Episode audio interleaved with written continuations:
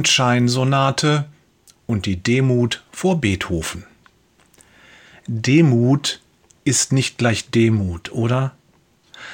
Thomas Fuller hat von der falschen Demut gesagt, der Stolz, der die Demut für ehrenhaft hält, leiht sich oft ihren Mantel. Doch auch echte Demut hat unterschiedliche Facetten. Hör die Geschichte, dann wird das deutlich. Im Jahr 1801 vollendete Ludwig van Beethoven die Klaviersonate Nummer 14, Opus 27 Nummer 2 in Cis-Moll. Bekannt wurde dieses Meisterwerk unter dem Namen Mondscheinsonate. Das Klavier, an dem Beethoven vielleicht auch dieses Werk komponiert hat, steht in seinem Geburtshaus im Zentrum von Bonn. Heute ist das historische Gebäude ein Museum, das dem Leben und Werk des berühmten Komponisten gewidmet ist. Jeden Tag strömen Heerscharen von Menschen durch die Räume und betrachten ehrfurchtsvoll die ausgestellten Exponate. Eines Tages ist eine junge, aufgeweckte Musikstudentin aus den USA unter den Besuchern. Es ist schon kurz vor Schluss und so kommt es, dass die junge Frau allein vor dem kostbarsten Exponat des Museums steht, dem Hammerklavier, an dem Beethoven selbst komponiert hat.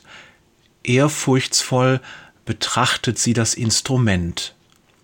Die Besucher haben zwar die Möglichkeit, an einem Replikat dieses Hammerklaviers selbst Musik zu spielen, doch dafür ist es schon zu spät. Die junge Frau fasst sich ein Herz und fragt den Wachmann, ob sie ein paar Takte auf dem Original spielen darf. Da sie diese Bitte mit einem lieblichen Augenaufschlag und einem üppigen Trinkgeld garniert, stimmt der Wachmann nach kurzem Zögern zu. Aber nur kurz und seien Sie vorsichtig. Die Studentin setzt sich ans Klavier und schlägt vorsichtig ein paar Tasten an.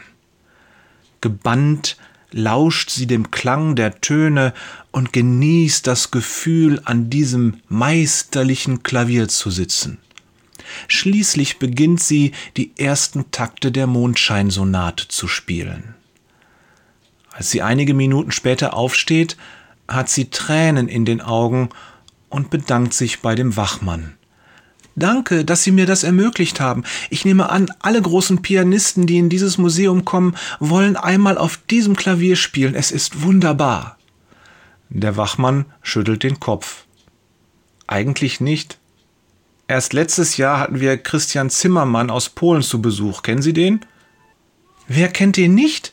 fragt sie zurück. Er ist einer der bedeutendsten Pianisten unserer Zeit und gerade Beethoven ist sein Steckenpferd. Niemand kann ihn so sensibel interpretieren wie Zimmermann, schwärmt die Studentin. Richtig. Und deswegen hatten wir alle uns schon sehr darauf gefreut, ihn hier in diesen Räumen spielen zu hören. Aber wissen Sie, was er sagte? Nein, sagt die Studentin. Er stand genau da, wo Sie jetzt auch stehen und er sagte, er würde sich auf keinen Fall an dieses Klavier setzen. Die Hände des Meisters selbst hätten es gespielt, und er sei nicht würdig, diese Tasten auch nur zu berühren. Der Studentin entgleisen die Gesichtszüge. Keiner sagt etwas. Können Sie mich jetzt bitte rausbringen? fragt sie. Leise vor sich hin lächelnd bringt der Wachmann sie zum Ausgang. Ebenso leise vor uns hin lächelnd dürfen wir feststellen, dass die junge Frau soeben eine Lektion in Demut gelernt hat. Aber wir sollten auch feststellen, dass die Demut aus dieser ausgedachten Geschichte nicht die Demut ist, die uns die Bibel lehrt. Ich würde die Demut des Pianisten als kleine Demut bezeichnen. Es ist demütig vor Beethoven. Das Klavier ist ihm heilig, weil Beethoven daran gespielt hat. Doch abgesehen von der Musik prägt Beethoven nicht sein Leben. Bei Jesus ist das anders. Jesus prägt unser Leben.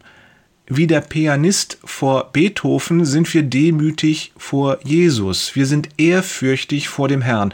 Doch unsere Demut geht weiter. Sie erstreckt sich über die ganze Schöpfung. Die Demut des Christen beschreibt die Gesinnung eines Dienenden.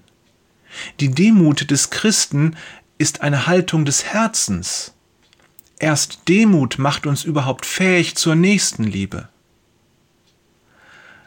Tut nichts aus Selbstsucht oder nichtigem Ehrgeiz, sondern in Demut achte einer den anderen höher als sich selbst, schreibt der Apostel Paulus in Philippa 2, Vers 3. Herzliche Grüße von Jörg. Demut ist eine Zier und weiter kommen wir nur in ihr, Peters und Thorsten. Demut üben ist an sich eine Demutsübung, Wader.